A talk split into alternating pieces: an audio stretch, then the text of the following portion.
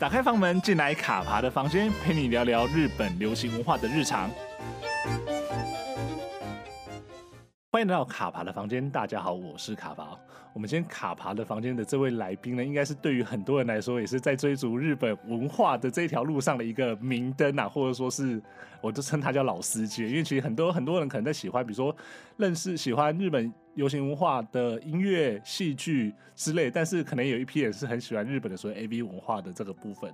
对，那很多人可能就是看着这位我们说所谓先行者嘛，或者是说他是在台湾很早就开始在做这方面的，就布洛克从布洛克起家开始介绍这方面的文化，然后慢慢的到现在就是有一席之地，成为台湾 A P 界的达人，很多事情都是要问问问他，而且我们也办了很多的活动啊，所以我们今天非常开心的请到了这位卡爬的算是好朋友，也是卡爬非常支持的一个前辈，就是我们的一见晚春秋健大啊，大家好，我是一见晚春秋，今天晚上我们一起来踢球吧。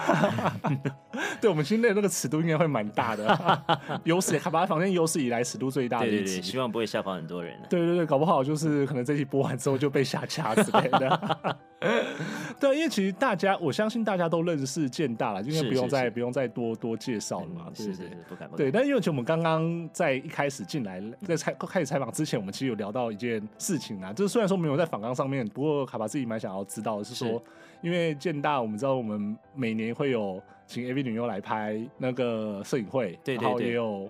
成的博览会是，但我们今年遇到疫情之后就很惨了。嗯，是蛮惨的，蛮惨。这在最后一个活动哈，是三月份的明里 Tsumuki，也就是明里秀的那个摄影会。然后在他一回去日本的隔天，台湾就宣布了边境封锁。是，所以我们今年就是前三个月只办了三场活动。本来到本来因为哈七七月初的时候要办 TRE 台北国人国际成人展哈，那这个主办单位是 JKF 嘛哈，嗯，那我们在四到六月，一方面是帮忙宣传，一方面也是想要增加一点自己的影响力，安排了非常多活动，结果 no 输了，都死光了，对，那当然这个是非常嗯要命的事情啦，对啊，虽然说各行各业都会受到影响，但是对我们这种以举办活动为主要收入来源的单位来讲，其实是那个叫做。毁灭性的打击啊，是所以 呃，今年所以对我们来讲有很多事情是很不方便的。比方说，因为我们跟日本那边交流是比较密切，我们常过去，他们常过来，所以比方说我们我们比方说我太太啊，还有我自己本来用了很多，比方说日本的一些生活用品，现在通通都已经 存货用完了啦。这是第一个是很糟糕的地方。啊，第二个当然就是实质上收入的减少嘛。那现在就是我们就是一方面在网站上以广告收入为主嘛，另外一方面就是办活动。对，那活动这方面收入都没有了。那当然，当然很有可能就是收入锐减嘛，也不是很有可能啦，直 接就是收入已经锐减了，已经归零了这样子。那影响比较比较最直接的影响就是，嗯，你可能以前有些东西你不想做业配，现在就是可能就来者不拒，嗯，那你就什么东西都要 做，因为你必须知道说什么东西可能是现在群众比较喜欢的东西嘛，哈。那以往只要专门的把那个就是就是。暗黑界的文章写好就好，现在可能什么东西都要去碰一下、沾一下。Okay, 所以在这个时间呢，我开始打了很多 H game，然后我也去做了那个手指的保险套。我甚至还跟那个鸡排妹做了那个，帮鸡排妹做了一个那个，就那个那个纯爱的那个。对对对对对。所以也好了，对我来讲是越来越越越来越斜杠了，有没有？就以前只写暗黑的文章，但现在现在越来越文武全才了，我也觉得还不错了。当然，这个希望这个疫情还是赶快过去了，对吧？因为对对我们来讲。嗯、呃，我们当然还是希望说这个活动恢复嘛。一来是因为我们也很希望能够跟一些 AV 女优带给大家，跟他大家跟他互动啦。另外一个就是明年还是有重头戏，也就是 TRE 的成人博览会。今年的阵容真的是蛮豪华的啦。那因为 因为没有办法办成，所以其实这蛮可惜。希望明年原班人马都能来到。OK，是了解。对，因为其实真的遇到这种事情没有办法，所以大家必须要在可能接就是后来几个月开始调整自己原本的那种一些规划以及说做事的嗯的方式啊。因为其实刚刚健大有提到说，可能现在开始会一些比较多的业配的的部分，对对对。但因为其实像是我们知道说，因为你还是以写文章起家的嘛，所以现因为现在日本虽然说。两国之间的呃封锁，边境封锁，但日本其实还是有很多的作品不断的产出，所以所以你这边其实还文章还是会继续写吧？当然当然，就是这个是老本行了，因为从二零零九年写到现在，我靠，也十一年了，年了快快快快一轮了，对啊，就是这个东西还是最主要提供给大家，就是就是也是网站最主要的流量流量来源了，所以这个东西是没有办法停的了。那呃。就是说现在比较跟以前比较不一样，就是有一些内幕的方面东西会比较少一些了，因为以前都是反正活动来我就跟人家鬼扯淡，我可以跟经纪人这样子，对对对，私底下打 打探一下消息。那现在比较没有办法，就你也没有办法拐弯抹角问，你就必须要直接去问，所以 会比较会比较少一些这种方面文章，但还是要努力啦。了解，其实因为以前可以就是很比如跟大家来了参加活动吃饭喝酒的时候，席间就是问个两句这样子，对对对。但你现在可能就是直接赖他接下来，然后问。然后对方可能不想。对对，对对方如果不想答，跟你迂回战术就没有，因为日本人就这样子嘛，口红都蛮蛮紧的，讨厌，是啊，是。对。那因为我们刚刚讲到这一点了，就是我想要知道的一点是说，因为毕竟我们节目名义上还是要讲日本的文化，是。是是对，就是我们还是要包装一下，所以。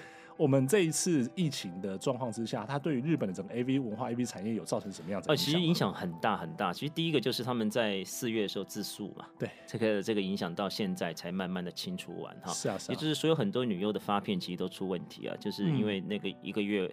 完全没拍片，然后也几乎很多东西没有作业，大家其实都被耽搁的蛮严重的。然后这种遗毒要慢慢的清除掉，其实比想象中花了更久的时间。你看现在已经快半年的时间了，这第一个哈。然后第二个就是哈，很多活动型的女优其实会蛮惨的，你知道，其实我们随便讲几个吧，比方说像陶乃木，她本身就是活动型的女优，向泽南也是，桥本有菜也是。那他们这种女优其实很厉害是什么？就是。呃，你跟他互动过一次，你就不会忘，那他也不会忘记你。比方说，呃，他见到你以后，他就知道依据你的特征，大概记得你叫什么什么名字。Okay, 这种你下次再去，啊，你竟然记得我，他就、哦、你就你会有一种就干就干心的那种感觉。圈粉，对，其实简单讲就是这样子。是，然后这个当然他们本身就还是有人气在，只是说他们没有办法像以前一样利用人气去做一些什么了。那比较惨的就是很多新人在这段时间内就。就 try 起来了。OK，比方说像像呃，我以前很喜欢，就是我前一阵就是前一阵子一直很推的一个女优叫以白沙也加哈，她其实就是她的问题是什么？她拍片完全。就是还没有 feel，那也很正常啊，因为一个新人前三片都不知道自己在拍什么，就像我们刚开始做记者的时候，你去叫你去 SNG 连线，你也不知道自己在紧张什么，因为其实事实上你只是对着镜头讲话，但事实上你就不知道为什么就很紧张，因为你不知道怎么作业。他也是一样，就前三片其实拍的，其实坦白讲那个效果其实并不太好，可是你就知道他其实是已经已经被经纪公司训练好，可以在那个活动场合上，就是一次就让你记住他，然后对他印象非常非常深刻的女优，但是因为。你在你这个自述完了以后，其实那个业界也不敢随便办那种 inbound，就是就是面对面的 inbound，对啊，这个就是就是很大的问题所在。他没有失去了这个这个算是主要圈粉的武器以后，其实他到现在其实算是发展不是很理想了。这个是一个很严重的事情，就是很多女优其实是靠这个在吃饭的，结果他没有办法利用这个这个这个饭碗不见了，所以他们其实发展不如预期了。所以然后另外一个就是哈，你很多女优哈，其实来这一行是希望能够赚到钱的。那其实你四月。一个月没工作，很多人就支撑不下去。因为其实你知道，这种他们最主要构成的构成 AV 女优的那个来源，其实还是所谓的风俗界，也就是特种营业嘛。对。然后这些人通常都不知道为什么钱都花的很凶。OK，他们钱来的快，但是去的也快。对，他们的钱都花得很凶，我也不知道为什么。那你一个月没收入，其实基本上你就等于是逼他们回风俗界去了。OK，因为因为因为再怎么样，人还是有。就是生理的需求嘛，是，就是你片子没办法拍，但是至少嫖客还是在。OK，对对对，所以那个市场还是在那边、啊、对对对，所以你就很多人就没办法，就只好回去。所以这也造成大概大家可以看到，大概在七八月，就是以往暑假是日本 AV 界最多最多新人冒出来的时候。是，这个是因为就是正好第一个是因为学业结束是每一年的三月底嘛。对对对。啊，第二个是就是。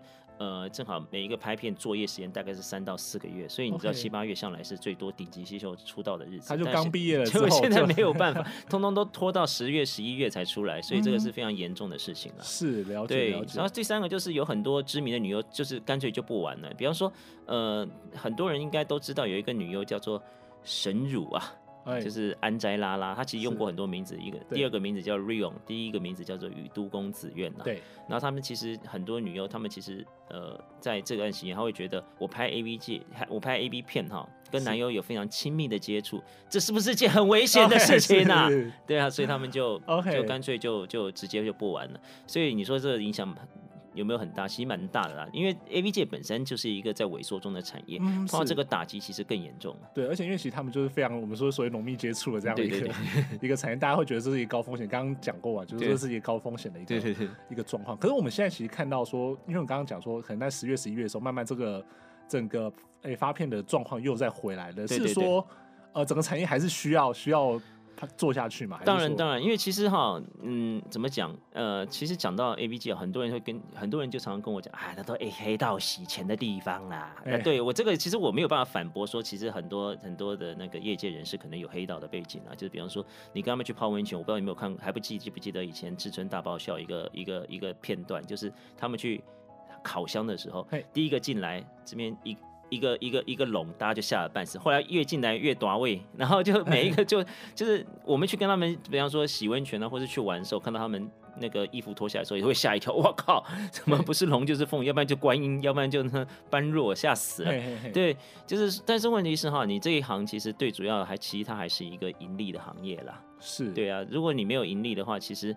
呃，其实他们做生意如果没有赚到钱的话，其实是会倒的。所以不管怎么样，呃，就算我们都知道这一行的饼越做越小，但他们还是要想办法把骗子这个东西发出来，因为你没有发片，你就没有办法，就没有钱赚。所以他们其实现在还是很努力的在做这一这一块事情，就是我找很好的新人，我拍很好的片子，那希望大家能够多多支持他们，多多买买一些片子。但事实上就是你也知道，就是嗯，包括日本，不要说不要说。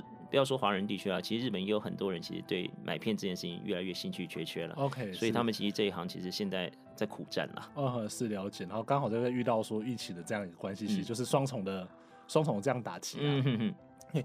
那我想请教一下，就是说，那既然这样子呃这样子萎缩这样的情况下，但我们其实还是看到有一些女优，她们自己可以把自己的这个个人的这样品牌经营的非常的好嘛，然后甚至说她们有点像网红，甚至她们那种声量。嗯，他甚至比很多的可能我们认为的网红还要更、嗯、更强。这个是说，因为这样子产业在萎缩，所以变得不得不这些 AV 女优要想办法去把自己当做艺人去经营嘛？还是说，呃，他们是其实有其他的考量啊？其实我想你大概想讲的应该应该是那个阿斯卡基亚拉吧？对对对，明日花嘛，明日花绮罗哈。那这个其实我本身也非常好奇哈，因为其实呃，第一个就是这个人其实。呃，我们都知道很 AV 女优很多很多，但这个人看起来可能是史上之最了。我我觉得现在已经算是史上之最。她有多受欢迎呢？比方说她自己自有品牌叫做 Whip Kilala 的这个这个品牌，不管推什么都卖光。对，这是这这是非常夸张。然后呃，而且夸张到什么程度？有一次我去吃喜酒的时候，我表弟的女朋友跟我说：“哎，表表哥，我很想买那个明日花的那个袜子。”我就吓一跳，哇！你你是怎样？你怎么.对，你看你看过《明日花绮罗》的片子，我就已经很惊讶，想不到你还会想要买他的产品。而且我发现，其实周遭跟我们有接触过的女生，几乎都是明日花的信徒。女生嘛，对对，对，女生对，这是第一个啦。那第二个就是，呃，他本身的那个 Twitter 跟 IG 的那个那个那个根本也是艺人级的，甚至很多艺人级艺人都不是他都没有到他那种程度，都不是他的对手，对对，都不是他的对手，这也是非常夸张哈。所以。呃，在之前参加过成人博览会的时候，我就私底下请教过他经纪人，请问一下，你是怎么样把它做成这种程度的？然后那个经纪人其实坦白说，我看起来也有点爬带爬带，不是那种，就是那种你就你知道有些人很精明能干，比方说像山上优雅的经纪人，一看就知道，我靠，这个这个不是简单的人物。哦，是对，但是明日花那个经纪人看起来就有点可不知道是扮猪吃老虎还是不管还是真的运气好。然后他说，他之所以这么做是。他觉得，反正明日花那时候一开始卖座就非常非常好。明日花是日本 AV 界最年轻一个女优达成销售破百万片的记录的一个保持者哈。然后他说他找了一些人去做一些规划，但他详细的细节他其实没有讲得很清楚。就是呃，总之就是想办法把明日花的声浪声量拉起来，然后包括连整形这件事情都是一个手段哈。然后另外就是呃，为了让他就是。成为一个就是全国现象级的人物，所以他们巧妙的利用了一些绯闻手段啦，就是这个东西，包括绯闻这个很多都是也是操作的一部分，比方说像达比修啊这些都行，对，然后最后就是想办法找一些人来教他，你怎么样把自己化妆成怎么样怎么样，就是。让他有一种时尚潮教主的感觉，所以你现在看到的明日花跟我们一九一九九九，呃，不是一九九九，像二零零九年，对不起，我刚刚讲错，跟我们二零零九年看到明日花是完全不一样的。刚出道的时候，对对对对，完全是不一样的。刚出道的时候，大家可能已经忘记他刚出道打的名称什么，是六本木第一女公关呢。结果他现在变时尚教主，其实是想想，其实是一种蛮蛮荒谬的一种感觉了哈。是。然后这件事情做出来以后呢，其实看起来效果非常好，就是你。也不知道为什么，不知不觉中，女生把明日花绮罗这张脸当做是整形的范本，虽然她也是整出来的，是但是现在女生是这样，所以这也让所有 AV 界的人都看到，因为你知道，大家其实这一行很小，大家都看到你是怎么样玩女优的，所以就是大家开始去找一些这样的、这样的状、这样的同样的经营方式加以改良，所以你现在可以看到，其实。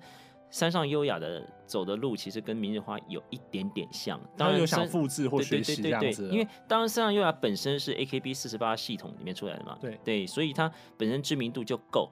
然后现在后来在也是每天就是在社群啊方面，也是玩的很厉害。然后另外一个最重要的是。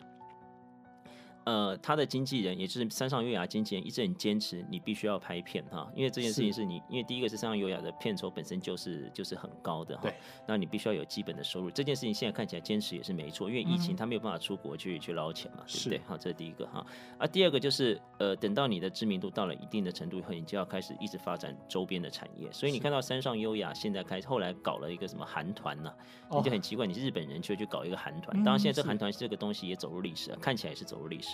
第三个就是仿照明日花做一些个人品牌啊，所以三上优雅也有一个自己的个人品牌，然后也是卖很多很可爱的衣服。那最后一个其实也是最重要，就是其实我们都知道哈，你嗯，大家听到啊，你喜欢看 A 片，你觉得哦。你一定是死肥宅哦，对，他会有点，我们有既既定的印象，刻板印象，刻板印象就会投射过来了啊！你你你是变态，你是死肥宅，你大概会这样这样想。但事实上，其实日本在这一块经营上是做什么？他们其实是在做女性影迷的开发了。所以你看到基本上很多这种第一第就是这种有社群影响力的女优哈，其实他们的女粉都很多。OK，是，对啊，包括桥本有菜啊，包括桃乃木啊，包括明里愁啊，包括明日花，包括山上，其实都有女女粉的存在。所以这个后来其实这。是一个慢慢在影响一个一个这个业界做一个变化了。那我们都知道，一九八九年我们刚开始看片的时候，那时候有一个平成三机的说法。其实那时候跟现在其实相比，现在大家会会觉得哦，那时候哦白石瞳真是经典，饭岛爱无人能敌。但事实上那时候的玩法跟现在玩法差非常非常多。对，现在我觉得其实。更加商业化，有玩的更成熟。其实坦白讲，我觉得这种事情不需要贵古见今了。他们其实现在做的蛮好的，我觉得是。所以其实是应该是说，因为有明日花绮罗这样的一个前车之鉴，不是前车之鉴，就是有这样子的一个先先驱先驱，有跟你讲说，其实 AV 女优可以这样子玩，开拓这样子的市场。对，呃之后，那后来可能条件差不多了，或者说可以有这样条件打造成这样子的，是的女优的时候，经纪公司就会哎。既然有这样的方，那我就试试看，对，就试试看嘛。嗯是是是。那当然，现在还有另外一个人哈，是我也在观察，他可能会走出另外一条完全不一样的路哈。他叫深田由美。哦，他很厉害，他 很厉害。坦白说哈，每一次看到那 PPT 的文章，我都会有点摇头叹息。就是 PPT 的文章清一色大概就两条啊，整太大，OK，吃不下，然后有够假，大概就是三句话。但事实上，深田由美其实代表的是另外一种现象哈。大家其实。呃，看他的片子有没有看过？对他个人评价有什么？我其实都没有关系，我都尊重了哈。但是问题是，这个人其实真的是蛮神奇的，因为他正好是今年 TRE 的算是王牌啦。我们原本原本要请来的对对对对对对对对 S 啊，就是然后，所以我们花了蛮多时间在他身上，就是研究这个这个人哈。所以你就发现，接下来我们就发现非常诡异的现象。第一个，他的经纪人是一个入行两年的菜鸟。他的经纪人对他的经纪人这么 菜，对很菜很菜。然后这个，而且你知道，日本是一个学长学弟制很很严重的地方了，所以呃，这个经纪人去年就有来到台湾来参加活动哈。那基本上每一天都是不醉不归了。为什么？因为其实但每一个前辈。都要都要他喝酒，都要敬酒，对对对。然后他喝酒里面，酒里面常常还会加辣椒啊，加茶叶啊什么，你知道，就是就是你知道，我懂我懂意思。前辈喜欢欺负后辈，所以他每天都过得生不如死的生活，你知道。然后这个人呢，其实讲白一点啦，其实大家都怕坏人啦，所以会被欺负的菜鸟，其实基本上都是比较弱势的菜鸟，就是比较不知道反抗的菜鸟。你如果你如果碰到一个那么就跟你翻脸，他们其实也不敢怎样，因为其实大家都怕坏人嘛哈。然后深田优美的社长。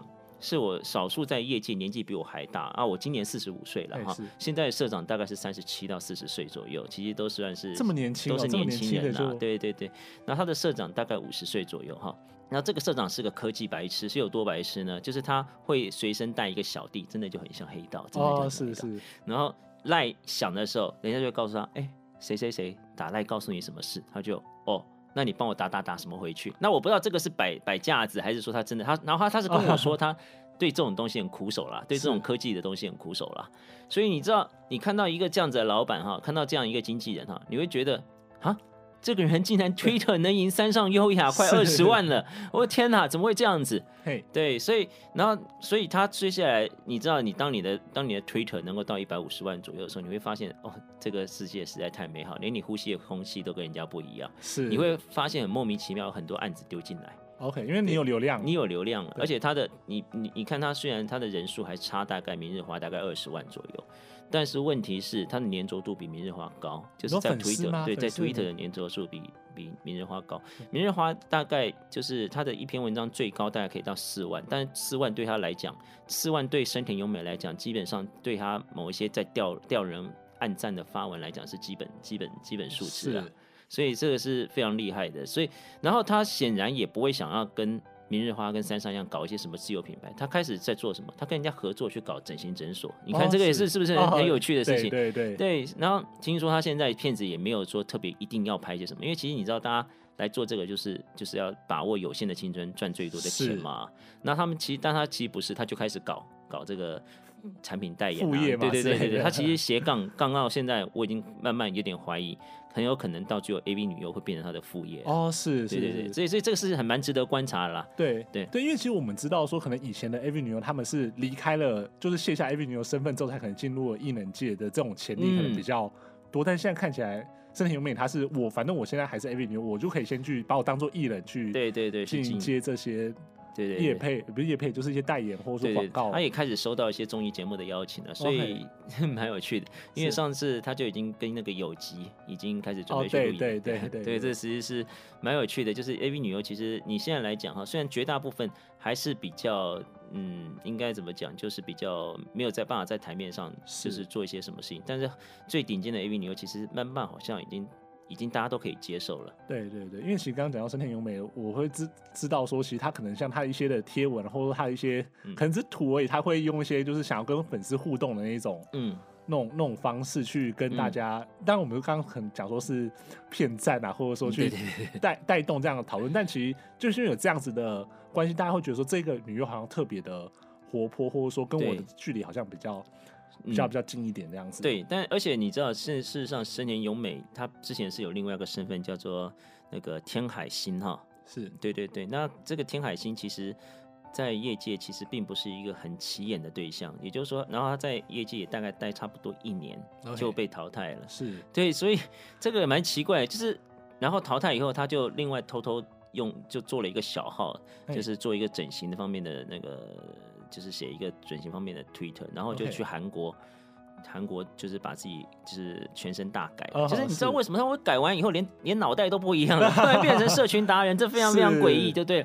所以很多事情，我觉得这个世界上还有很多事情蛮蛮蛮没有蛮没有办法去解释的。OK，森田咏美的改变其实就是其中之一了。是，他是是很值得研究的案例嘛？对对对，如果要做学术研究的人来说，他可能是对。如果有人要写论文的话，欢迎来找我合作，真的真的。是是，对，其实因为这样真的听起来真的蛮有趣，而且因为其实像我们刚刚讲说他。这样过去，然后现在这样子一个很大的转变，然后甚至说现在 AV 女优已经变成是一个偶像型的，对。对，因为以前我们可能会特别强调说，哦，她可能当过偶像，嗯，然后但是可能混不下去了，或者怎么样之后才来当嗯 AV 女优，对，但现在更多看好像是她 AV 女优做一做之后，发现自己有这样子的影响力，有这样子的对。社群流量的时候，她就去当艺人，或者说是对。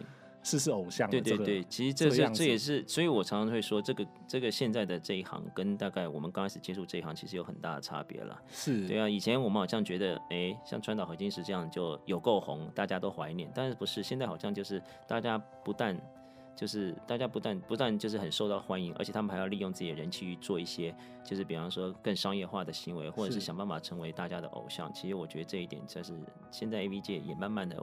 玩起这种偶像化游戏，而且还蛮成功的。了解，其实聊到偶像这件事情，因为其实那个今天在访见大之前，我自己有问一些身边的朋友们，嗯、就男生或女生，嗯、然后大家就问一下，有没有真的对哪个 AV 女优特别印象深刻？然后其实我会比较想要知道说，女生对于 AV 女优的印象的这个、嗯嗯嗯、这个问题。那其实有好几个卡巴自己的女性朋友都跟我讲说，他们对一个 AV 女优印象非常深，而且非常喜欢追明空。好，这个追明空也算是跌破大家眼镜的一个人哈。那第一个，呃，AV 界听说所谓的女同志还不少，对对，但是问题是大部分因为你知道，就是你看你这个看片族群的缘故，大部分不不敢就是表明说，其实我是女同志了。是对啊，因为这个没办法，你你掉粉，其实就相对来讲，你作为你就没买气，没买气你就混不下去，你就很难继续在这一行生存。但是，但是追名其实是蛮特别的一个案例。其实追名一开始出道的时候，大家可能。还记得了，他是街头歌手，对，他弹吉他，他弹吉他的。后来我我很想知道他到底会不会弹吉他，对，这个就容我保留一下哈。然后。他然后后来就是出道以后，你开始觉得这个人怪怪的，因为他一天到晚跟另外一个女优哈，叫做月岛菜菜子哈，是，这也是以以前一个网红叫做片头金理香哈，片桐啊金理香，他他是前面的一个名字哈，嗯，然后这个片桐金理香以前做的事事情是怎么样呢？就是他专门做一些非常奇怪的，就是就是就是溪流一样的，但是很负面的教材，比方说素骨弹吉他啦，把吉他放在自己的胯下面磨，说我在弹吉他了，是，然后放上网络，啊其实。有有时候我会觉得他做这些的手法蛮像那个那个 FBI 帅哥的，因为他其实蛮 蛮蛮诡异，蛮锵的，对，蛮锵的。还有另外一个就是，你看到他看他从住的地方出来，看到外面有一台那个灭火器，他就把它打开，然后喷的整整个整个大楼都是那种泡沫，这真的是蛮荒谬的一件事情。但后来我知道，其实他大概也只是为了吸流量才去做这些看起来乍看很脑残的事情。了解。对，然后后来跟追明空就整天泡在一起。然后有一些蛮亲密的照片，你会让人觉得怪怪，这两个人该不会是那个吧？OK，是。对，所以从那时候那个追名就开始把这个形象建立起来了。当然，他私底下也是很男性化啦。我知道这追名可以爆料几个小小道消息，比方说他私底下从来不穿裙子啊，他私底下是穿什么呢？呃，那种就是很 hip hop 的那种打扮，就是穿个、哦、穿个篮球背心，然后里面套一件宽松的 T 恤，然后穿条很长的篮球裤，然后穿篮球鞋，戴个帽子。哦、我每次第一次看到他，我靠，瘦子、啊！对对对，对，我们是这样想的啦。然后第二个就是他不知道为什么无时无刻都在跟人家讲电话，是对讲电话，随时随时都在讲电话，然后视讯，然后我看哇都是正妹。然后他都，我就我就问他，到嘞到嘞，他就 my girlfriend，所以他很会撩，他蛮会撩的。然后最后一个就是他对，甚至连对那个成人展的工作人员都没有放过。那个有一个工作人员有一天就跑来跟我说，他感觉自己被追名冒犯了。我说是怎么回事？他说他走进去的时候，追名就对他比一个嘘的手势，然后拿出一张纸，上面写 wanna to kiss。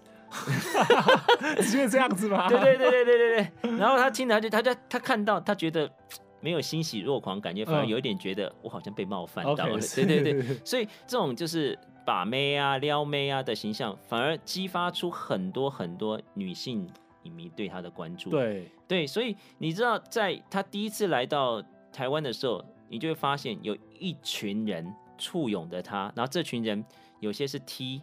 是对对对，有些只是有些只是女生，嗯，对对对，那那你说他们是不是都是都是女同志吗？我觉得也不是，但是就是会觉得哇，有一个像这样子勇敢做自己的人，感觉好像蛮不错的，哦、对。然后他，所以我们常常就在笑啊，追迷这些影迷啊。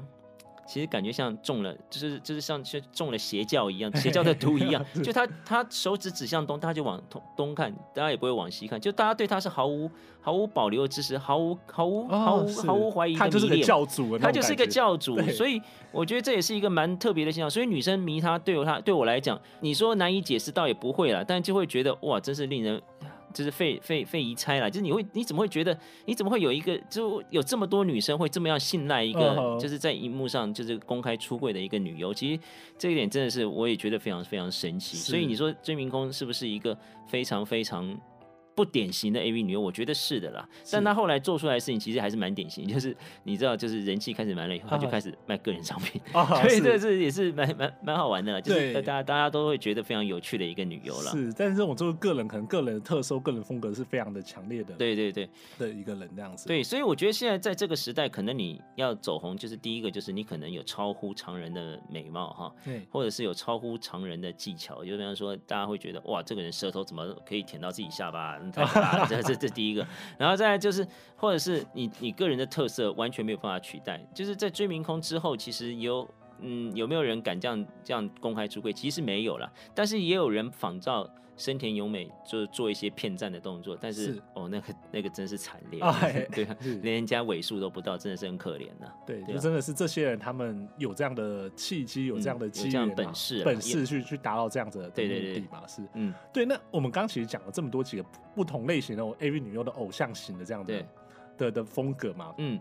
对，那我这边自己想要问一个问题啊，就是说，其实打造偶像这件事情，在日本的 AV 界不是没有做过，像是可能我们知道说早期很早期的时候，有所谓会会比寿麝香葡萄这样的所以团体啊，嗯、那当当初可能也是因为日本女子团体这样的模式非常的嗯热门，所以也要打造一个所谓 AV 女优的偶像的团体。那建大你自己怎么去看说当初的这样子的团体偶像跟现在这种个人偶像的差异，它有有一些什么样的变化吗？我觉得这就是时代的差异了哈，当时。旧的那个惠比寿麝香葡萄成立的时候，大家都非常的惊艳。为什么？因为第一个是它本身的本本身的成员非常非常强大。比方说，三个队长，一个是长井空，一个是吉泽明步，一个是 Rio，也就是 Yomutina 哈。是。这三个都是非常就是当时寒水会结冻的神兽级，对，超级大咖，历史历史神兽哈，怪兽哈。然后这是一个哈，那第二个是因为当时哈所谓的演艺圈的偶像团体才刚出来，然后这个惠比寿也是且战且走了。其实当初当初预定是只是做一季到两季，后来欲罢不能了哈，因为它激发出什么？因为很多 AV 女优会发现，他们以前只是拍片的，你知道。那想不到有这个惠比寿，让他们可以就是符合他们，比方说去做偶像，或者是好像有一点在演艺圈的感觉。然后每个人有每个人的人设，这也是这也是这是日本日本玩偶那个演艺圈非常擅长的地方。比方说，像我以前很喜欢的一个女孩子叫做小川阿佐美哈，对啊，然后她其实在里面的形象是一个笨蛋，就是很很很脑残、很腔的一个女生。但私底下她不是这样子，但她爱死了这个设定，所以她那时候跟我说，就是。要不是有这个东西，她可能三年前就退了。哦，是对，这个是第一个哈。啊第二个是这种群体的活动，让大家其实有很强烈的归属感。但其实你你很多人可能不知道，就是 AV 女优哈，就是他们其实都是蛮蛮独居型的动物了。就是、okay. 呃，因为大部分有人会觉得我做了一个没有办法跟别人说的行业，哦、所以他们其实本身有把自己藏起来的。倾向了，但是因为有惠比寿这个团体出来，他们发现自己可以在里面有很多跟自己是就是就是就是相同相同状况状况的人，然后大家可以一起疯，一起脑残，一起一起当偶像，一直一起跳舞，一起唱歌，一起拍 MV，这种感觉其实在当时是非常非常就是让大家非常为之震惊的，就是我竟然可以有这么多。就是女那个好朋友，所以你看到现在的那个惠比寿成员，其实蛮多还是会继续聚会了。哦，是，对，归属感嘛，对，是归属感，归属感那样子。对，那当然对经纪公司和什么来讲，你知道，其实他们最怕什么？他们最怕是 AV 女优没事做，你知道，哦、这个 这个是这个是正常，因为 AV 女优他们那些那个史前怪物哈，这一个月就是一支作品，那一支作品大概拍两天了不起，那你剩下的二十八天哈，你没有好好看着他会出现什么状况？第一个可能他们把钱花光，对。然后就开始就开始那个吃泡面啊，没钱缴房租，你知道没有钱人就开始喜欢靠北，所以他们会蛮麻烦的。这是第一个，第二个是他们可能会去交女朋男朋友。哦，其实 AV 女优大部分也不丑啦，怎么来说了？这样，那他们也是所谓君窈窕淑女，君子好逑，只是这所谓的君子很有可能是。牛郎店或什么、哦，对对对，所以他们，会把赚到的钱拿去朝贡这样子，对对对对，所以对他们来讲也是很困扰的一件事情。然后最后就是他们没有修成正果，钱被骗光，你也你也会很担心。他们修成正果，跟这些人，比方说要结婚要怎么样，你会担心他。哦，我就失去了一个摇钱树，哦，或者是他接下来不幸福，他要来烦我怎么办？这这都是，哦，这都是很很多问题的，所以他让这些人用一个团体活动的方式把他们绑在那边，也是一个我觉得蛮高明的策略了。是对，然后最后一个就是。他们做的事情比想象中更多，就是后来他们还去开演唱会。对啊，对啊，这也是我也是觉得完全想象不到，因为我本来以为就是玩家家酒，大家在节目上搞笑一下，然后发个唱片，大家买一下唱片，哇，好，OK。就他们去开演唱会，还到 香港去开演唱会，后来来台湾开过一次，就是四人小组的演唱会，嗯、这都是他们就是这个主办单位一开始始料未及啊。当然后来，当然是后来因为某些因素没有办法继续下去，蛮可惜的啦。嗯、那只是说后来等到大概再过。呃，在过了一段时间，他们成立二代的时候，就开始发现时代不一样了。呃，这个模式已经不行了吗？嗯，应该是怎么讲？第一个就是那个时候和现在的相比哈，现在的个人主义比较盛行。OK，对啊，所以你会发现一开始。这个二代出来的时候，大家会觉得哇，这个阵容其实也挺不错哎，有人类最强 Body 哦，oh. 还有什么那个超美神哦，什么还有天使萌哦，oh. 还有桃乃木呢，哦，真的是很不错。然后队长是明日花，对赞，对赞，不看不行。然后后来也必，然后也必须说，他们一开始做的其实也还蛮成功。你会发现，其实明日花的人设其实蛮好笑，就是他基本上就是一个。呆子站在旁边的呆子，对，对对。然后由副队长在讲话，他就嗯，偶尔出来会耍耍权威这样，然后或者甚至是说告诉大家，好像一副我穿一千万，他就他有一集他最最出色的一集是最出名的一集是，他告诉大家他全身上下的行头一千万日币。OK，可是后来你就发现。第一个，这个这个花的时间实在太多了，大家会觉得、嗯、哦很麻烦很累。你说对于 AV 女优来说，她必须投入对很多时间，然后最主要的是电视台的预算就这么多，你要二三你一次除二十几，除三十几，你会发现你能拿到的那个连连连连连一顿吃一顿那个 paper lunch 可能都不够，哦、所以这第一个了。那第二个是所谓个人主义盛行哈，就是里面有很多人其实到后来他们本身都是。我他觉得我自己就是一方之霸，我干嘛跟大家在一起搞笑，哦、然后去演一些我自己不喜欢的人设，对，对，对，对不对？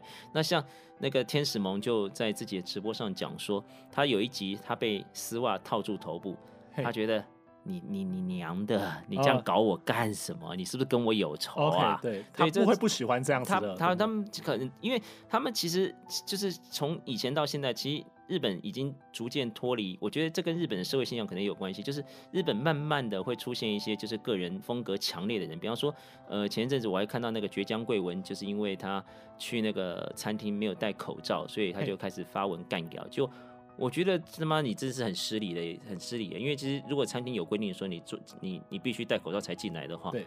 那你是不是应该遵守规定？要不然你就不要吃嘛，不要造成人家困扰啊。结果他反而是干掉以后，大家就开始去去霸凌这家餐厅，后来这家餐厅就关门，你就知道这个个人化现象越来越严重了。就是这个第一个是日本的社会现状是这样子，第二个是这些人其实。他们比以前的人更没有团结意识，他们会觉得说啊，干我我来我来做这一行，就是在最短的时间内我要赚最多最多的钱。结果你现在把我绑在这边，然后三不五时还要去去去哪里去哪里办办活动，他妈我累都累死了，可不可以不要这样搞啊？对，所以这个是这个是这个是目前另外一个非常非常就是奇怪一面。所以你说现在。慢慢的活动已经就是就是就是这些成员慢慢已经稳定下来，但是其实跟大家当初想的时候还不太一样，哦、因为比方说像像冲田杏梨啊，这个人类最强 body，他就他就他就离开啦，对，然后比方说像天使萌他也离开啦，比方说像彩乃奈奈他也离开啦，比方说一开始表现很好的白石妈妈茉莉奈他也离开啦，是。就是有些是正常的，就是要换血了，因为毕竟毕竟是这样，那但其实大部分。其实更严重的是，个人主义风行以后，这种大团体很难做得起来，okay, 因为他们不像 AKB48，他们会可以有电视上，那事实上 AKB48 现在也没有乃木坂那些厉害了，对对，对，对，对啊，这个就是这个就是他们其实你没有办法，其实做这个团体要最最能够让他们坚持下去，就是你许他们一个梦，对，那你当然就发现，其实你再怎么做都没有一代强的时候，okay, 大家就啊，那不爱胜了，不爱胜了，就我又干嘛还要投入资源做这些事情？我可以就好好的或者说甚至我手上这些艺人，他可以这些人，他可以。把自己的个品牌做很好，说我干嘛要跟你们？要不然我就去唱 solo 嘛。简单讲，如果你想搞偶像活动的话，我就去搞 solo，我自己开自己的个人演唱会嘛。虽然唱 唱了会走音或怎么样，都被人家听到，但是是我个人的嘛，对不对？是，所以这也会是个趋势嘛。我个人觉得这是一个趋势，就是现在的 AV 女优，其实在个人主义的情情况下，其实越来越多人。会选择独善其身啦，就是我我自己好最重要。那这个这个其他你不要帮我安排其他太多跟人家就是做群体战的一个状况了。那当然你说他们会不会参加很群体的东西呢？那一定有。比方说像台湾的 TRE 啊，这个这个成人博览会就是一个很好的例子。那为什么会有这么多女优愿意来参加这个活动呢？那很简单，因为因为他们的因为你知道在日本他们的活动是包含在片酬的一部分，所以他们的待遇是很少。但是这边的待遇其实。比较就是对他们来讲是可以来这边走一走的，而且其实你也知道，台湾人对 AV 女优有一种莫名的憧憬，憧憬，所以他们来到这边走，从走一个台步走上台，会听到大家哇呜，或者是跟他比这样 Hello，然后这样偷拍他们，他们会觉得哎。好像我也是个明星哎、会有这种感觉，对，所以这个这个是这个是唯一我想可能会看到这么多女优的状况，因为事实上现在这两年来看的话，日本也很难再办什么大型活动了。哦、是对了解，因为我们刚刚讲到说，哎、欸，他们其实蛮常来，喜欢来台湾的这样一个背景或原因啦，就是刚刚提到这样的，嗯、那会不会也是因为这样子的状况，或者说呃这样子，因为在台湾大家很喜欢他们，然后导致说。嗯呃，这样子改变了一些 A V 的文化，一些 A V 的文化，或者说更多的这些 A V 女愿意来台湾，我们不能说淘金，或者说来做一些更多的活动啊。嗯，当然当然，第一个哈，你知道为什么大家喜欢来台湾呢？因为第一个状况就是 Sekai no h a d a no，对。世界的波多野。嗨 那波多野的走红状况，其实大家可以跟大家讲一下哈。波多野在出道的时候，其实也没有到非常不红啦，就是片商那个经纪公司还是帮他谈了几个片商的专属女优。嗯、后来他就是转为就是所谓就是到处你有片我就可以拍的企划女优以后，就是他一直有很高的知名度啦。那只是呃很多人会觉得说，哎，你条件这么好，怎么片没有办法把你捧进最好的片商，然后成为。A V 界最响亮的一颗星，但是在二零一二年还是二零一二年九幺幺，哎哎，对不起，三三一三一大地震不是，对不起，我常搞混了。三一一大地震的时候，一则就是那个中时报系的一个算是假新闻啊，其实我他们也是被被抄到抄到假新闻啊，但是没有好好查证啊，说他死在那个东北地区，Okay, 后来就后来。中时报系为了弥补这个错误，就派了一个记者去日本，就是把他找出来采访到以后，啊，正好有一个台湾的那个业者要办第一届的成人博览会，所以很早很早他就来到台湾，那后来就开始展开他一帆风顺的海外生涯。那波多野现在近年来，当然可能会觉得好像他动作少一些，在台湾的活动很少。最近一次动作好像是，呃，来台湾免费的为所谓的守天使哈，好像就是为为为为那个。那个残障朋友，对，就是疏解性需求的一个一个一个公益活动，公益活动就是做站台的活动了哈。那事实上，波多野到现在仍然是 AV 界的大姐大，在海外依旧有非常可观的收入哈。嗯、那大家其实我刚刚也讲了嘛，大家做这一行其实大部分不是欠干，大家都缺钱的，对 对。所以大家看到波多野结衣赚的那个哦那个满山满谷，他就会觉得啊，我是不是也有办法做到这些这样子？嗯、所以大家的第一个考量就是。嗯嗯，日本的这个饼是越做越小，那我是不是应该去海外把这个把自己就是做到做到比较好的一个状况？这是第一个，就是他们第一个考量还是希望能够拓展自己的收入来源了哈。对。然后第二个也是我觉得蛮有趣的现象是哈，就是 AV 女优其实跟家里的关系都不好。OK，你知道为什么？这这很正常，因为这个这个行业第一个没有办法写在履历表上，第二个我我我养一个女儿养这么大，她去当 AV 女优，以一般正常父母的看法，一定会觉得。不太舒服，对不对？对对对。但是呢，如果他们觉得，他们觉得，如果我在海外做出一点成绩，比方说像袁沙央奈那些，或者是吉泽明步去拍了一些香港的三级片，或者是我代言了台湾的什么产品，比方说像电玩啊什么的，他们会可以回去跟妈妈交代说：“妈妈，这是我为了工作。”我是为了这些工作，所以才选择去做 AB 女优的。是有一个说法，有一个说法可以跟家里人交代啦。Okay, 所以这也是，是所以这也是一个蛮蛮蛮特别的现象，就是他们会为了说啊，我可以到海外，我可以跟家里人交代，所以蛮喜欢去海外的。好，那最后一个就是，其实哈，在日本哈，一般来说他们的活动一场大概是八十到一百个人左右。嘿，所以他们。其实简单讲，他们要应付八十到一百个人也不是太困难，性大概三个小时到四个小时，是活动就结束了。但他们比方说到这边摄影会，摄影会起跳大概是一百五左右，嗯，然后他们会接碰到形形色色、各式各式各样不同的人啊。那另外就是呃，比方说像成人博览会，成人博览会上一次有讲嘛，它总共三天，总共入场人次是十二万人次，哦，那其实是非常非常惊人的一个人山人海的状况。嗯，那女优其实你知道女优有两种，一种就是。呃，他可能看到这个会比较害怕，比方说像河南十里，他看到他有人潮恐惧症，他看到这么多人，他简直快晕倒在台上了。他就跟他说：“啊啊，怎么？那我可不可以赶快回日本？”然后另外一种就会觉得很兴奋，原来有这么多人来看我们，喜欢，哦、喜欢我们，对对，喜欢我们。然后尤其是某些比较大牌的女优，比方说像桥本有菜，她走上去的时候，大家是从头欢呼到尾的，他会觉得哇。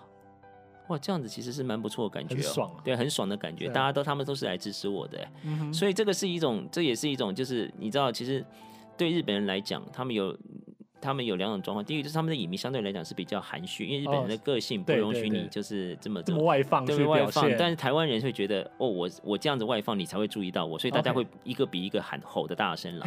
所以女优会看到他会觉得一开始可能会有点吓，然后会觉得。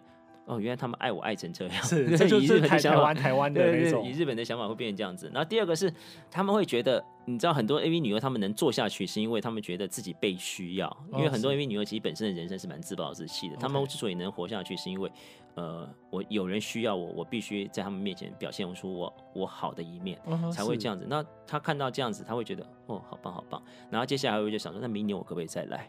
就是、哦、他们他们会主动主动问，主动问，蛮多人主动问。OK，是。所以这个是这个是现在 AV 女优很喜欢来台湾的一个原因啦。其实就是简单讲，第一个大家其实讲日文买通啦，因为其实现在日文对台湾人来讲其实是蛮流行的一个语言啦。是啊，就大家要去讲几句都也没关系嘛，就反正就不会讲孔尼奇哇，他们也会哎孔尼奇哇，对对对，这样就好了。然后第二个就是其实报酬啦，当然还是有报酬的问题啊。嗯、第三个就是他们可以跟家里人交代。所以你说现在 AV 女优会不会以后就是这个边境解封会不会有很多女优来？一定会有的、啊，因为大家第一个是活动单位也很也很饥渴，第二个是很多人也真的在等他们要来啊。哦，是，而且因为其实像今今年就因为疫情，所以被中断了，所以其实中间如果明年真的可以成型的话，其实这样的话，那种可能会有种报复性的那种、啊。对对对，大概是报复性的消费。是是是，对，因为我们这样讲起来，台湾真的算是呃滋某种程度上去滋滋养的 AV 文化的一个沃土了。那、嗯嗯、像是像他们，比如说他们来可能一次三五天，他们。台湾的现在的厂商会越来越愿意接受说，呃，找 AV 女优来做一些代言吗？还是说他们是，呃，其实是有的啦。其实因为其实台湾在某些程程度来讲哈，其实会找 AV 女优代言的。产业其实还不少，比方说现在最流行的就是电玩业嘛，Okay. 你知道手游嘛？那手游其实蛮多有 AV 女优在在在，就是他们的身影会的。比方说有一些你知道，因为很多游戏他们会走一些擦边球，就是游走于尺度边缘，这种来找 AV 女优其实就蛮适合的。对，这是第一个嘛。是。那第二个就是所谓活动业者嘛，就是比方说办摄影会、办见面会、办牵手会，类似像这样，就比照日本来办理这些活动。然后有些人他们去不了日本，他们就可以去参加这方面的活动，然后就可以呃见到自己心仪的女友，这也蛮好的。是啊，最后就是呃类似一些比较比较浮不上台面的产业了哈，就是那种。人家讲黄赌毒本一家嘛，那就也就是有一些有一些业者会去找他们做一些，比方说发牌呀、啊。大家如果在看那个盗版影片的时候，第一个看到什么？第一个就是什么？呃，全澳门最最大的赌场上线喽！然后你会看到上面有一行字，就是 AV 女优当荷官现场发牌哈。这个其实就是这个也是很喜欢找女优去做做活动的哈。对对对，所以这个其实他们能做的事情还不少啦。啊，重点是就是就是你跟他们的床能不能谈得拢啊？那因为你又。这个东西代言其实有一个很好玩的现象，就是他们其实没有所谓的市场行情，所以很多人没接触，你也不知道它的行情大概在哪里。比方说，明日花到底多少钱可以办一次活动？哦那山上大概可以多少钱办一次活动？那除了山上以外，其他女优大概又可以花多少钱办一次活动？所以这个是很多事情都是慢慢在摸索，就是双方都互相在摸索了。嗯，是。但是重点是就是，嗯，因为这个慢在在疫情之前，其实发展的已经蛮成熟了，已经有蛮多业者已经有合作过的经验了啦。所以我觉得，如果疫情结束完，大家其实热情不变的话，还是蛮值得期待的。是是是，就其实真的看到很多的这样子 因为你又来台湾或者参加一些。活动啊，对对对对对，对，那因为我们知道说，其实建大就是自己说办成人展之外，其实另外一个很大的活动是办所谓摄影会嘛。对对对。那我想了解，大概大概第一个问题啊，就是说，在比如说我们在跟这些业者，嗯、就是这些 AV 女优的经纪公司，嗯，在谈的时候，我们有一些什么样的美感？因为我相信也不是说每个你去跟他们讲要不要来台湾，嗯、他就想要来台湾、嗯嗯。对，没有错，没有错。对，那跟他们谈的时候，是有一些什么样子的美感，以及说这样子所谓 AV 女优摄影会的。呃，模式在台湾的话，现在是越来越成熟了嘛？嗯，呃，我觉得摄影会这方面其实蛮成熟，因为摄影会，比方说我们在摄影会上面就已经办到。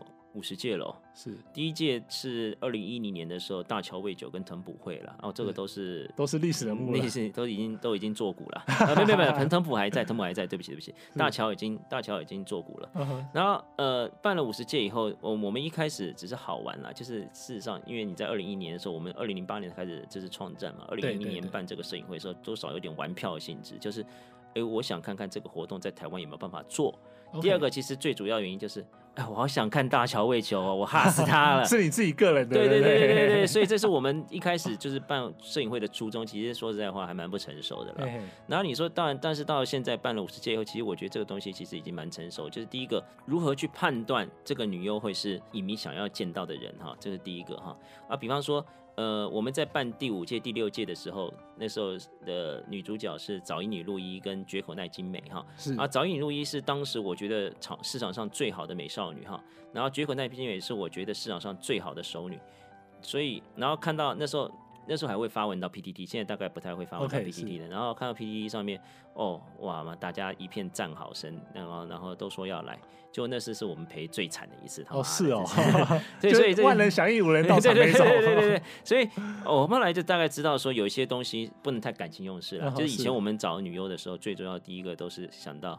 哎，其实我很喜欢他，所以我找他来。对对对，就是所以第一个就是就是这也是让我们有一个很大的打击，就是第一个就是呃自己喜欢的不见得是大家会想来参加的。对。第二个，兴趣跟工作结合是件好事，但是你全凭兴趣做事情其实是 蛮恐怖的事情，是就是你会觉得你没有去算这些，就是错过判，对，你的判断力会判断力会有问题哈。好，然后接下来就而且最重要的是那时候其实因为办的是很玩票性质哈，大概所以不会办得很密集，大概。一季一次了不起了，我们甚至后来跟日本那边经纪公司算是有点拆伙以后，就是本来是中有一个中间人了，跟他们拆伙以后，我变成变成半年一次，一年一次，所以中间其实有一段时间其实是一直在观察这个市场，但现在其实已经蛮成熟的原因是，第一个就是我们跟经纪公司相处的关系算是蛮好的，就是有蛮多经纪公司就是愿意跟我们合作，因为这其实其实这是这是一个就是长久以下下来经营下来的结果了哈。那第二个就是我们其实现在看人比较准一些了，就是当然还是会有一些就是咬着牙硬做，就后来失败的例子，但是这个例子其实已经非常非常少，甚至有一些女优本来。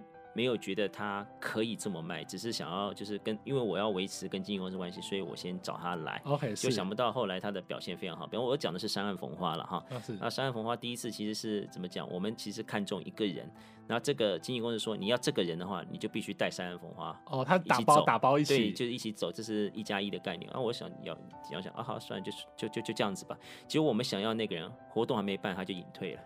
我们只好硬吃下来三岸风花。OK，但是，但后来三岸风花表现非常好，所以这也是因为到现在到现在都还是对对对，这也算是我们的运气啦。这所以这个是现在其实来讲，对我们来讲，其实这已经是很成熟。就是呃，第一个我们大概算算什么人能来。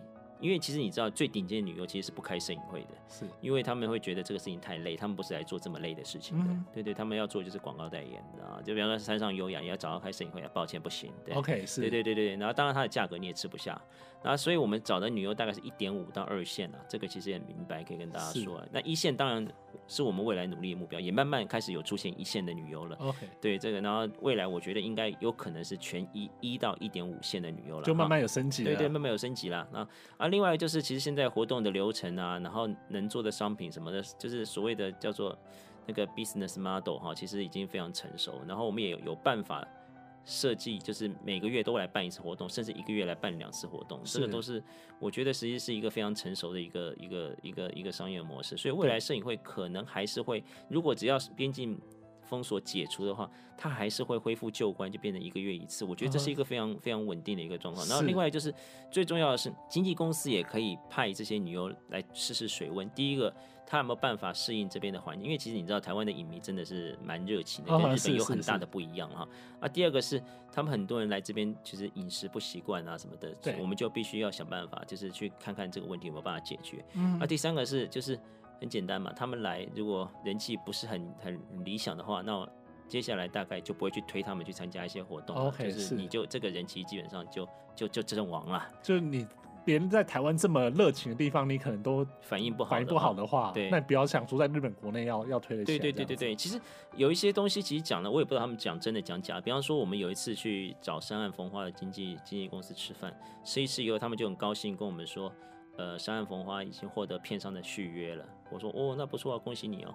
他就说，当然也是要感谢我们啦。他说，因为山岸逢花在海外的表现出来的那个，就是那个人气，让片商觉得他有继续投资的价值。但我就觉得奇怪，这些这些人有几个人会去买他的正版？其实我是蛮 蛮好奇的。但他们既然这样讲，我就我就却之不恭了。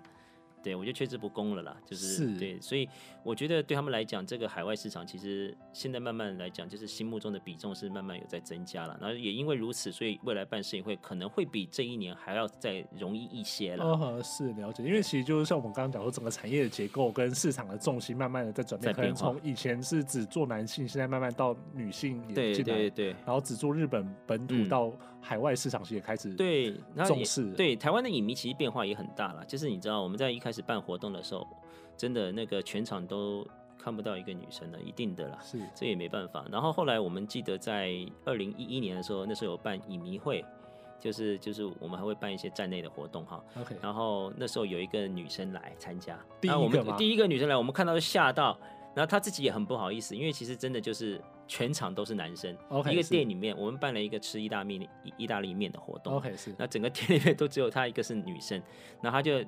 有点不自在，但现在参加就是现在举办活动的话，每一个每一场活动大概都会有两到三个女生来参加，他们其实也没太也不太在意，就是旁边的男生对他们狼嚎啊什么的。哦，就是你知道，其实他们来这边一定会有些男生想要闹他们的，对，他们其实不是很在意这些事情的，他们会享受，或者说他们会觉得说，我今天可能就是来对，我就是来得来看女优的，对，所以这个也是蛮蛮特别的现象了。是在台湾，其实，在台湾这样的风气慢慢也也也蔓延到女生身上，我觉得这蛮特别的，这是我这几年办活动算是我觉得最惊讶的事情了。我们会鼓励女生多参加。这样的活动，如果她真的喜欢，比如说真的有这样子很适合的 AV 女优，或者在女生群体里面很受欢迎的 AV 女优的话，其实，嗯，对，这这当然是鼓励啦。因为其实像呃，比方说有一些女性女性影迷，她们我如果发现她们有 Facebook 或者是 Twitter 或什么样，一定会马上追踪了，因为我觉得这种实在太特别。因为如果可以从他们的呃，行为模式抓到一些女生也喜欢的话，那我觉得那边其实蛮一个就可以开拓的市场。是一个蓝海、哦。对对对对，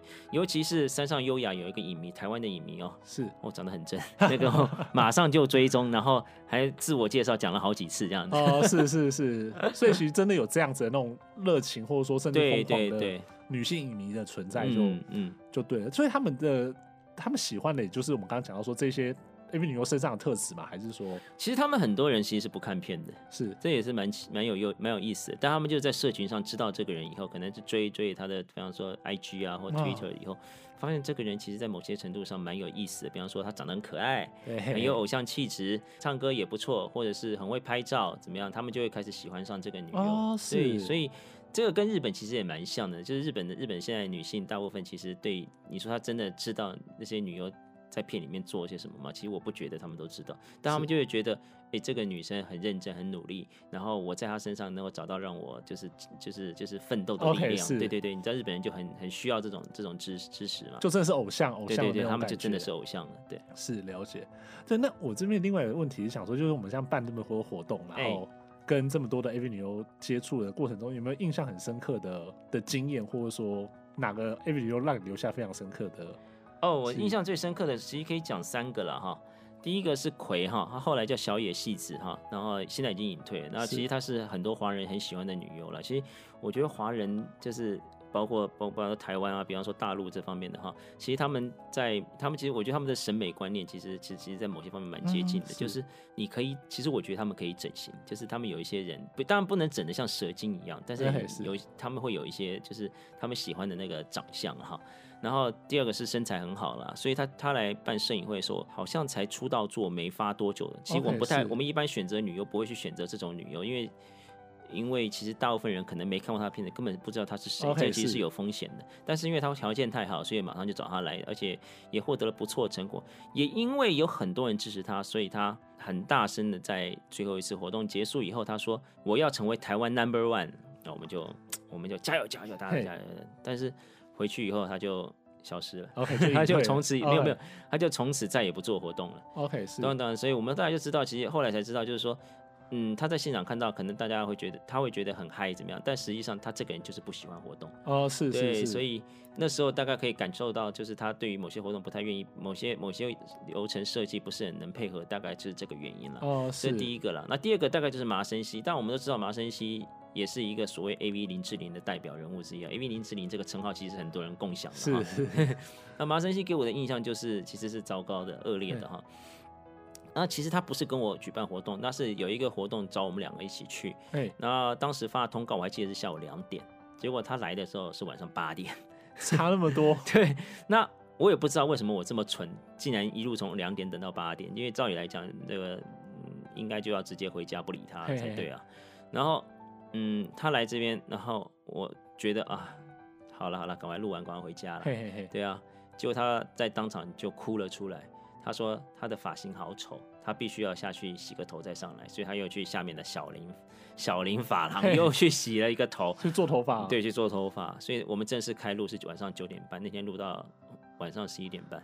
天哪！你这这是第一个啦，然后就是就是第一个完全没有时间观念，第二个当然就是很任性啦，就是嗯、呃，对于对于某一些东西，他说不要就是不要，哦、这个所以是，是这个当然当然这个东西我也不知道是。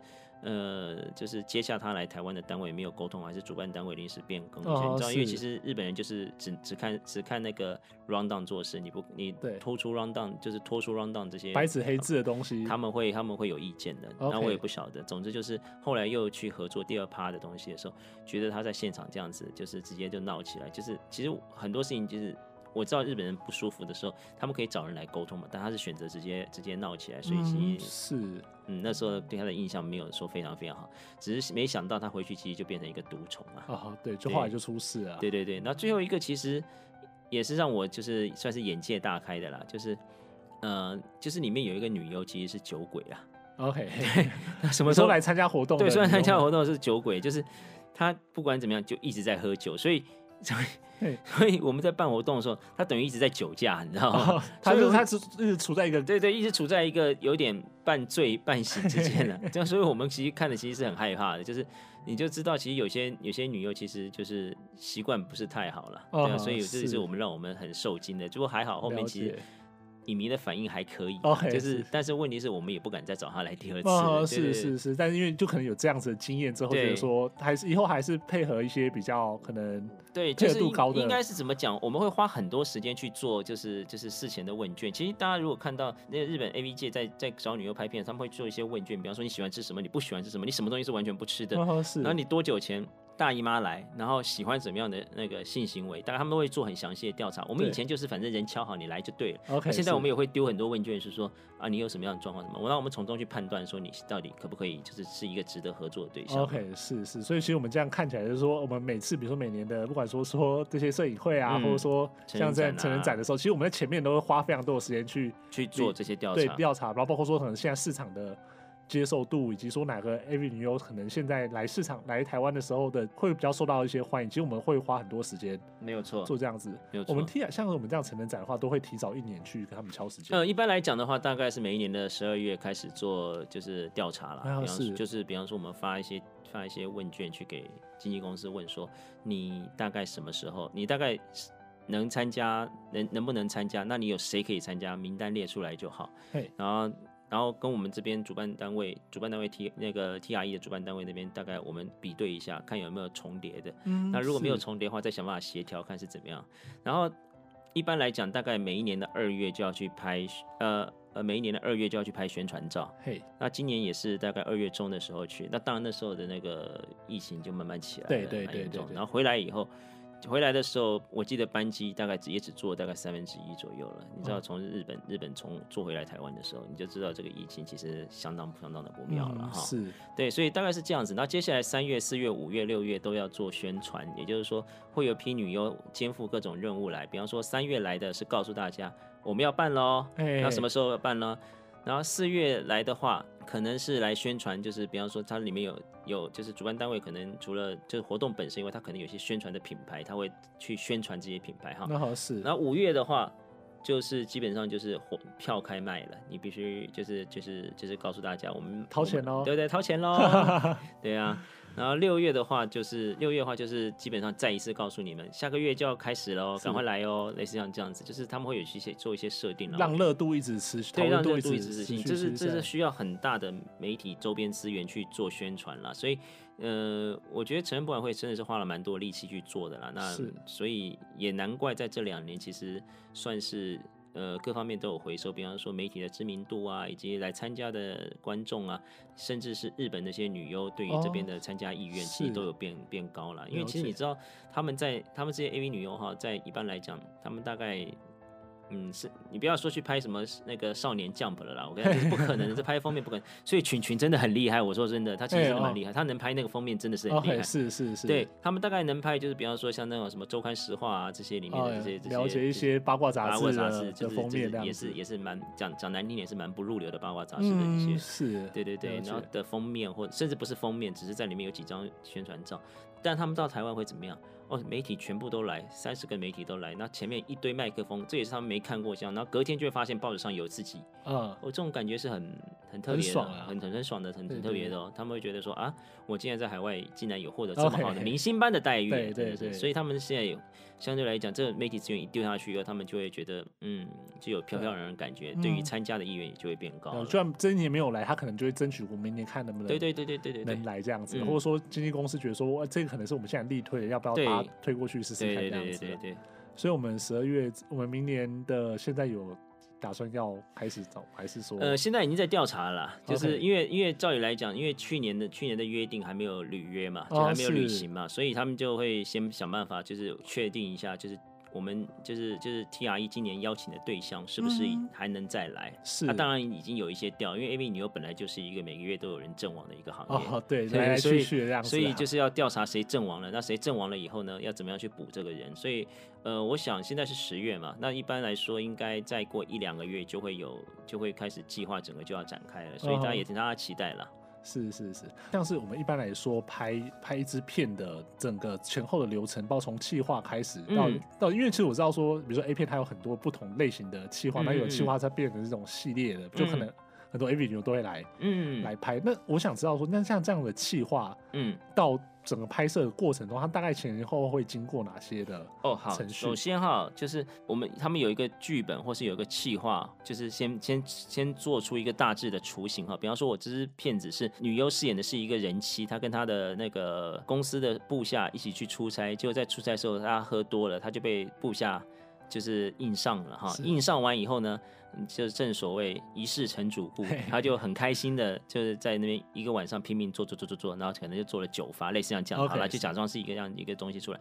接下来就是片商要去选择适合这个企划的女优，那请她过来面试，然后面试就是其实就是就是先大概告诉你相当于这样剧情，那你愿不愿意接受？那如果不愿意接受的话，那你有什么东西你觉得是要改进？就是所谓面试哈。OK 是。然后面试完以后，接下来。双方都同意了以后，就开始签合约。因为片商现在其实很怕女优，就是后来反咬他一口，说我其实不想拍片，就被你们和事务所逼来拍片。哦、之前那一波那样子，对对对对对对，所以现在就会有一个拍片这个合约啦，就是会你会你会在上面签名，告诉大家说，其实我已经成年，因为他们其实也很怕碰到未成年。哦、是，然后我。呃，愿意拍这些片子，事先都得知所有那可能会碰到的状况，然后我都是自愿的，反正类似像这样子一个东西。OK OK。啊，接下来就真的拍摄了，拍摄大概一到一天半的时间会拍完。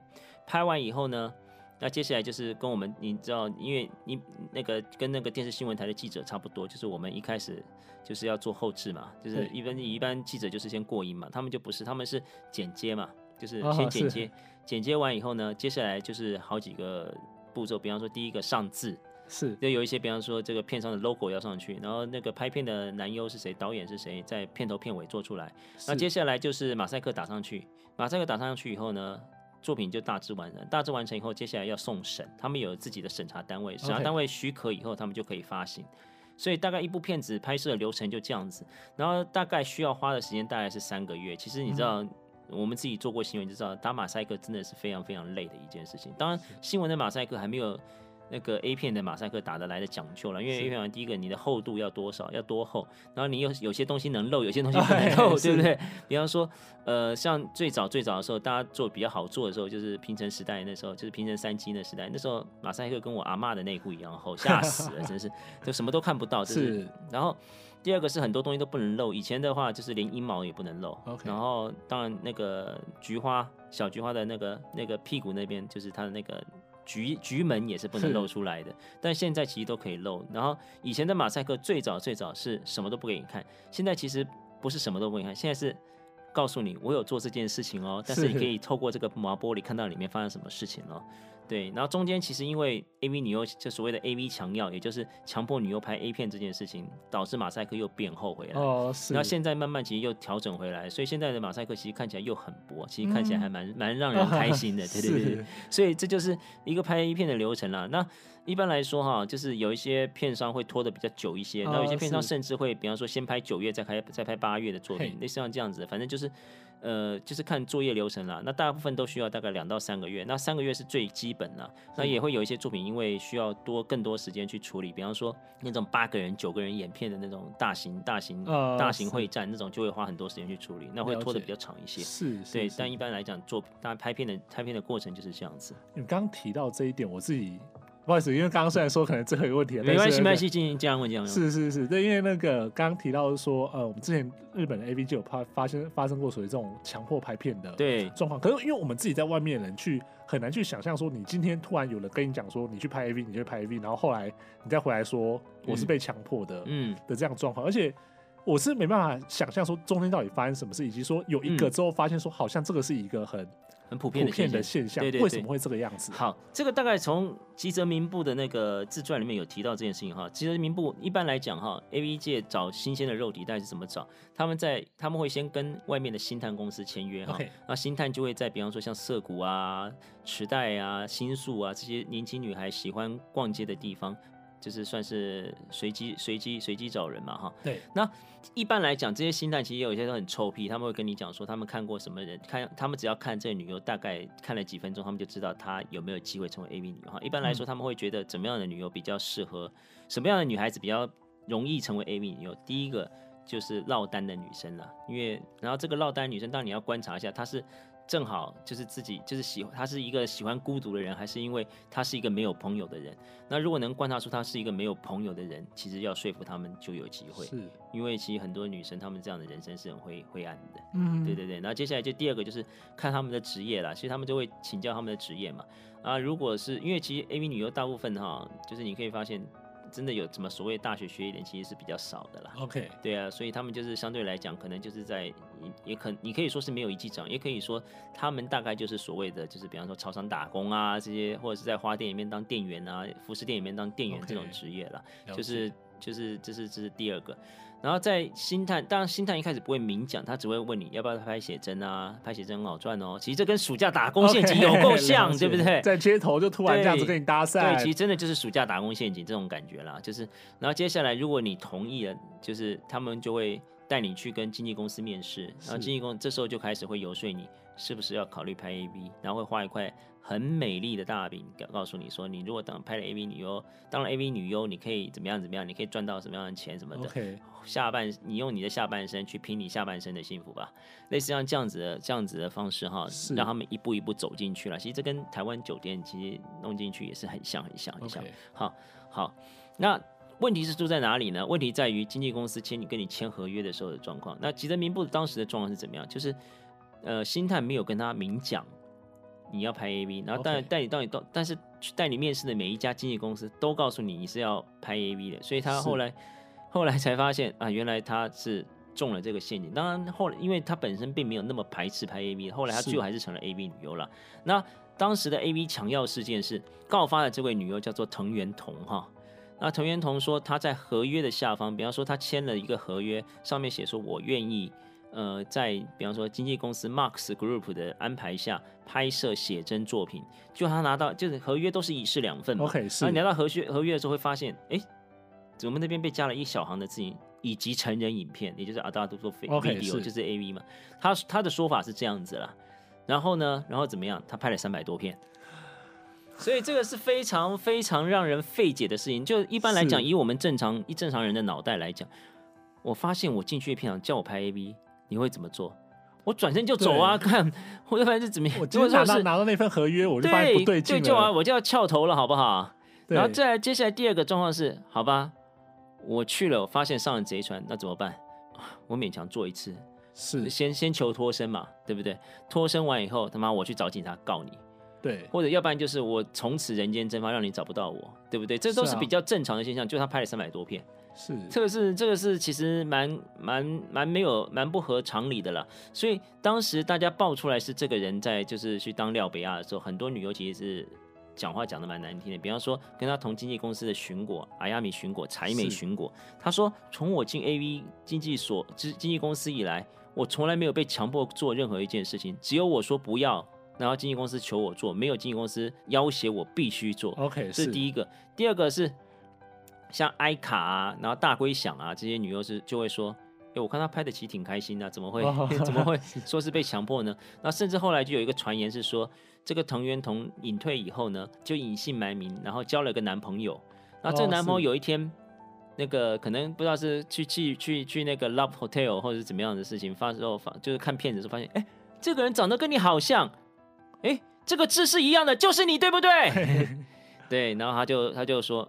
他说：“其实我要告诉你，我真的当伪名你又没错，但是我是被逼的。是，对，她男朋友就压着她去报警。哦，了解。所以就是这个，就是这个现象。那这个这个是当时很普遍的一个讲法啦。但是你说那个在合约旁边加小字这件事情。”坦白说，我也没听说任何经纪公司出来否认。当然，经纪公司因为是过街老鼠了，可能也会觉得说，干，我不要，我不要。我你出来讲话就是让大家多了一个对，就箭靶，就就变成剑靶了。对对，这也是一个问题所在了哈。是。然后，但是问题是，当时产生非常大的影响，产生什么影响呢？就是后来有发生发生好几件，好几个人跳出来说，他们同样也是遭到相同的、相同的遭到只能威胁拍片的状况，比方说。星野飞鸟这位其实上过《少年 Jump》封面，对，有没有讲到《少年 Jump》封面了哈？是这个这个女优就跳出来说她是被洗脑，那怎么是被洗脑呢？反正就是她本来就是做做写真女星，后来你也知道日本的写真界其实也是竞争很厉害，后来就没工作了。没工作以后呢，然后这个人找上门就说要带她重新找回以前的光荣，结果就把他的手机什么都没收起来，接下来就每天洗脑跟他讲说你赶快拍 AV 啊，你就可以成名的很快速。OK，他觉得这样子也是一种犯法的状况哈。Hey, 然后，所以他们后来，后来他的片子也的确全部都下架。但是你说告有没有告成呢？其实也没有，因为其实法律上没有告诉，没有你在旁边游说洗脑会有什么犯罪的事情呢、啊？嗯、对啊，这个事情都是。然后另外另外一种就是，其实你知道，在这个在这边，在他们毕竟很多人都是黑道，所以他们会用比较诱骗的方式，是会告诉你说啊，我会帮你找回演艺圈的路，那你先。但是你先拍拍 AV，让自己的名气长出来。OK，对，结果他们拍完 AV 以后，发现他们还就一直只能当 AV 女优了。就进去了之后就出来。他们也觉得这样是被蒙骗，但事实上这种在法律上比较难做了。然后在然后就是你知道，其实在这方面来讲，后来也是有出现人权律师要帮他们。争争权益啦，然后当然现在 A V 片商当然也是知道自己理亏了，因为毕竟有一些其实真的是有欺骗的成分，哦，所以他们就是骗子一抓到就下架片，就是有人有人去告他们就下架。那尽管他们后来其实也都告不成，但是还是就下架，所以也后来导致 A 就有很多现象，比方说第一个就是刚才讲的马赛克变厚了，对，第二个是很多企划。就不敢做了，因为以前日本政府也算是睁一只眼闭一只眼。你知道他们所谓的露出气话，就是在比方说大街啊、哦、大街上或者在就在山里面拍的这些气话，后来也不能拍。为什么？因为日本政府的规定是你只要有被人看到的问题，OK，是你就是犯法。那这个状况，这这这个这个这个其实就自由新政嘛。我在我在比方说我在我在那个没有人到过的那个海滩上拍，他会说。哎，也许走过去正好旁边有一台车开过去，哦，可能看得到，你就不能用。所以，所以现在其实你可以发现，其实户外拍摄的作品全部都没有了。OK，大家还记得就是二零一四年、二零一五年的时候，那时候片商就很喜欢拍什么大感谢祭，就大家坐一台巴士，里面二十个男优，二十二二十个素人影迷，然后二十个女优，大家一起去录音场，就是就是白天为帐，大地为床，就开始就是在野外就是修干起来。结果现在这种作品通通没有，这是所以这也是一个状况了。嗯，啊，最后一个就是。现在的 A V 片商其实非常非常的人性化，就是人性化。对对，就是第一个你，你你你你不想拍的作品，我就不强迫你，因为其实他们也很怕再闹上新闻。哦、呃，是。对，然后最后就是他们获得新鲜肉体的那个途径也变少了。OK，这是这不是这不是最后一个，是倒数第二个。因为比方，因为像那时候日本政府的那个官房长官，好像是现在的总理菅义伟，菅义伟就是在报告的时候说，呃，我们要防止。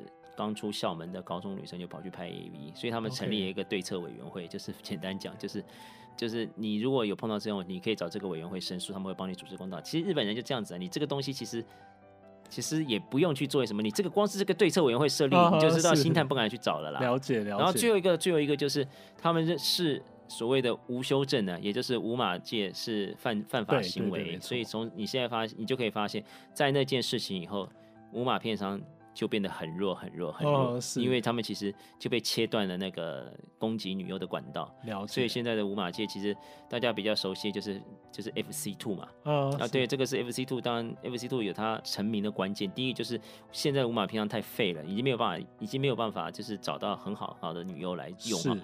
啊，第二个是 FC Two 本身就是，反正就是一堆客体户在上面拍嘛。对啊，对啊。你只要没有踩到未成年这个红线，基本上因为 FC Two 本身并不是日本的网站，嗯哼，所以日本的法律治不了它。所以 所以大家在上面有很多很多，就是就是就是，所以就那，但是他们其实日本政府也很注意那一块，嗯、所以你只要碰到未成年的，所以你看到有很多人就被抓走了，哦、因为他们就是有未成年的未成年未停吧，对啊，对对对对。然后最后就是还有最后最后最后的还有最后一个影响就是，嗯、呃，这个事情出现以后，其实 A B G 变难赚很多，所以大家最近会发现很多流出啊。哦，是对，就是很多人把母带把母把把母带拿出来卖，这其实非常卑鄙，但是大家 看得非常、okay, 非常开心。是，就是因为整个产业的那个状况更不好。对对，所以所以然后到，但是问题是流出的出现，其实会让这个产业更不好。所以大家你就知道，哦、所以 A B 界很多人其实没有什么远见了，大家都在杀鸡取卵啊。是，大家说我要赚最快的，现在我当下我要赚的这样子。然后你说能赚很多钱吗？你知道流流出这种片子在 F C Two 的网站上卖，它一个一天能赚多少钱？大概四十万。嘿，好像很多，但事实上。也也就也就是那样，也就只能赚这一次，对对对，你就只能赚这一次，而且第二天、第三天以后大概就没什么人在买。OK，懂意思。因为大家就扩散出去了。对啊，大家看了我有片源了，我有那个就扩散出去了。对啊，是了解。嗯，OK，好，那这边真的是最后一个问题，就是说我们聊了这么多 AV 女优跟 AV 文化这个部分嘛，嗯、那当然我相信很多的听众可能也会想要知道说，那现在当下有没有哪几个 AV 女优是建大自己这边觉得说可能未来发展？呃，会有会有很多很好的发展前景，不管说是可能刚出道了，或者说他可能已经在圈子里面打滚过一段时间的。嗯，好，我觉得第一个哈，呃，大家一定要认识的人，当然还是神乳了，安在拉拉。那虽然他现在已经三个月没出片了，但是这个人其实是一个影响力很大的一个女优哈。然后为什么呢？因为呃，简单讲就是两两两件两句话可以形容：第一个，比她美的奶子没她大。那第二个比他奶子大的没他美，所以他算是算是最就从二零一三年到现在一直都是最突出的 AV 女优哈。是，然后就算他消失到现在，还是很多人一直在问，哎，他到底有没有机会回来啊？这个这个就大家反正就看看看看状况吧哈。那你说未来接下来有什么人是比较受到关注的？我觉得第一个大家可能要看是有七花飞哈啊，这个人的名字叫做阿卡哈，那你叫他阿卡酱。就是小朋友的意思，所以它的标志是一个是一个婴儿哈。为什么会说它特别受到注目呢？因为第一个，它的它的三维资料跟我刚刚讲的那位安斋拉拉是一模一样的哈，胸围一百零五公分哈，然后罩杯是 J 哈，所以一开始片商就刻意混淆他们，而他也连续交出两支作品都会非常好非常好的成绩，所以这告诉我们。有一句老老祖宗的智慧是对的，有奶就是娘啊，对啊，这个是这个是有妻花妃哈，是非常非常重要的一个女优哈。那另外一个当然现在也是异能人了，她以前是在时尚杂志，是很出名的时尚杂志做做专属那个 model 的哈。其实你知道，就是很多人叫做读者 model 哈，其实就是就是就是苹果日报今日我最美 那种东西，其实都不是太重要了。能做到在时尚杂志做专属 model 是非常非常厉害的，她叫做七森丽丽哈。那个娜娜吃茉莉哈，就是然后莉莉很厉害，对，就是很厉害。这个其实就是很小个子很小，然后胸部还蛮大，长得也有明星的味道哈。这个人也是将来我觉得非常看好的一个女优哈。然后你说还有没有其他人值得推荐？其实我觉得在最近最近两三个月，应该会是新人倾巢而出的时候哈。那到时候如果卡帕愿意再邀请我的来的话，我应该会可以把这个题目讲得非常非常大哈。太好了，到时候再看看。对对对，我们到时候再看看怎么讲。那目前请大家先注意这两个女优哈，因为接下来，呃，这两个女优应该会在业界独领风骚好一段时间。那也请大家就是，如果你是一个匈奴族，或者是觉得那个就是从小母爱不足的话，这两个女优都是非常适合观赏的对象哈。是我们现在天天听到建大这么精辟的分享，而且讲了这么多。不管说是 A V 产业啊，或者说这些 A V 女优的偶像化的这一个变革跟趋势，其实我相信大家应该都会觉得说，其实 A V 的文化或者说我们对 A V 的印象，不只是停留在一般的骗子而已，其实还有更多的文化层面或流行层面的东西是是是。在里面。那因为我们今天其实真的时间有限啊，所以呃，能够聊的东西还是大概是这个样子。我们之后也可能再找建大再来来聊聊一集，非常非常乐意。对，那如果现在今天听完节目的朋友想要知道更多有关 AV 文化跟 AV 女优的嗯资讯的话，其实可以到建大的脸书粉丝团。哦，我的粉丝团目前封锁中，到 IG 好了。对，你正常被攻击，因为就是 I 那 FB 常常会把你。哎，这个这个其实没办法，因为毕竟我们走在线那个钢索上了，一不小心就失足摔下去，这是很正常的。对，所以我们现在要怎么从哪里找到你？你从 IG 上就可以了，IG 就是 Instagram.com。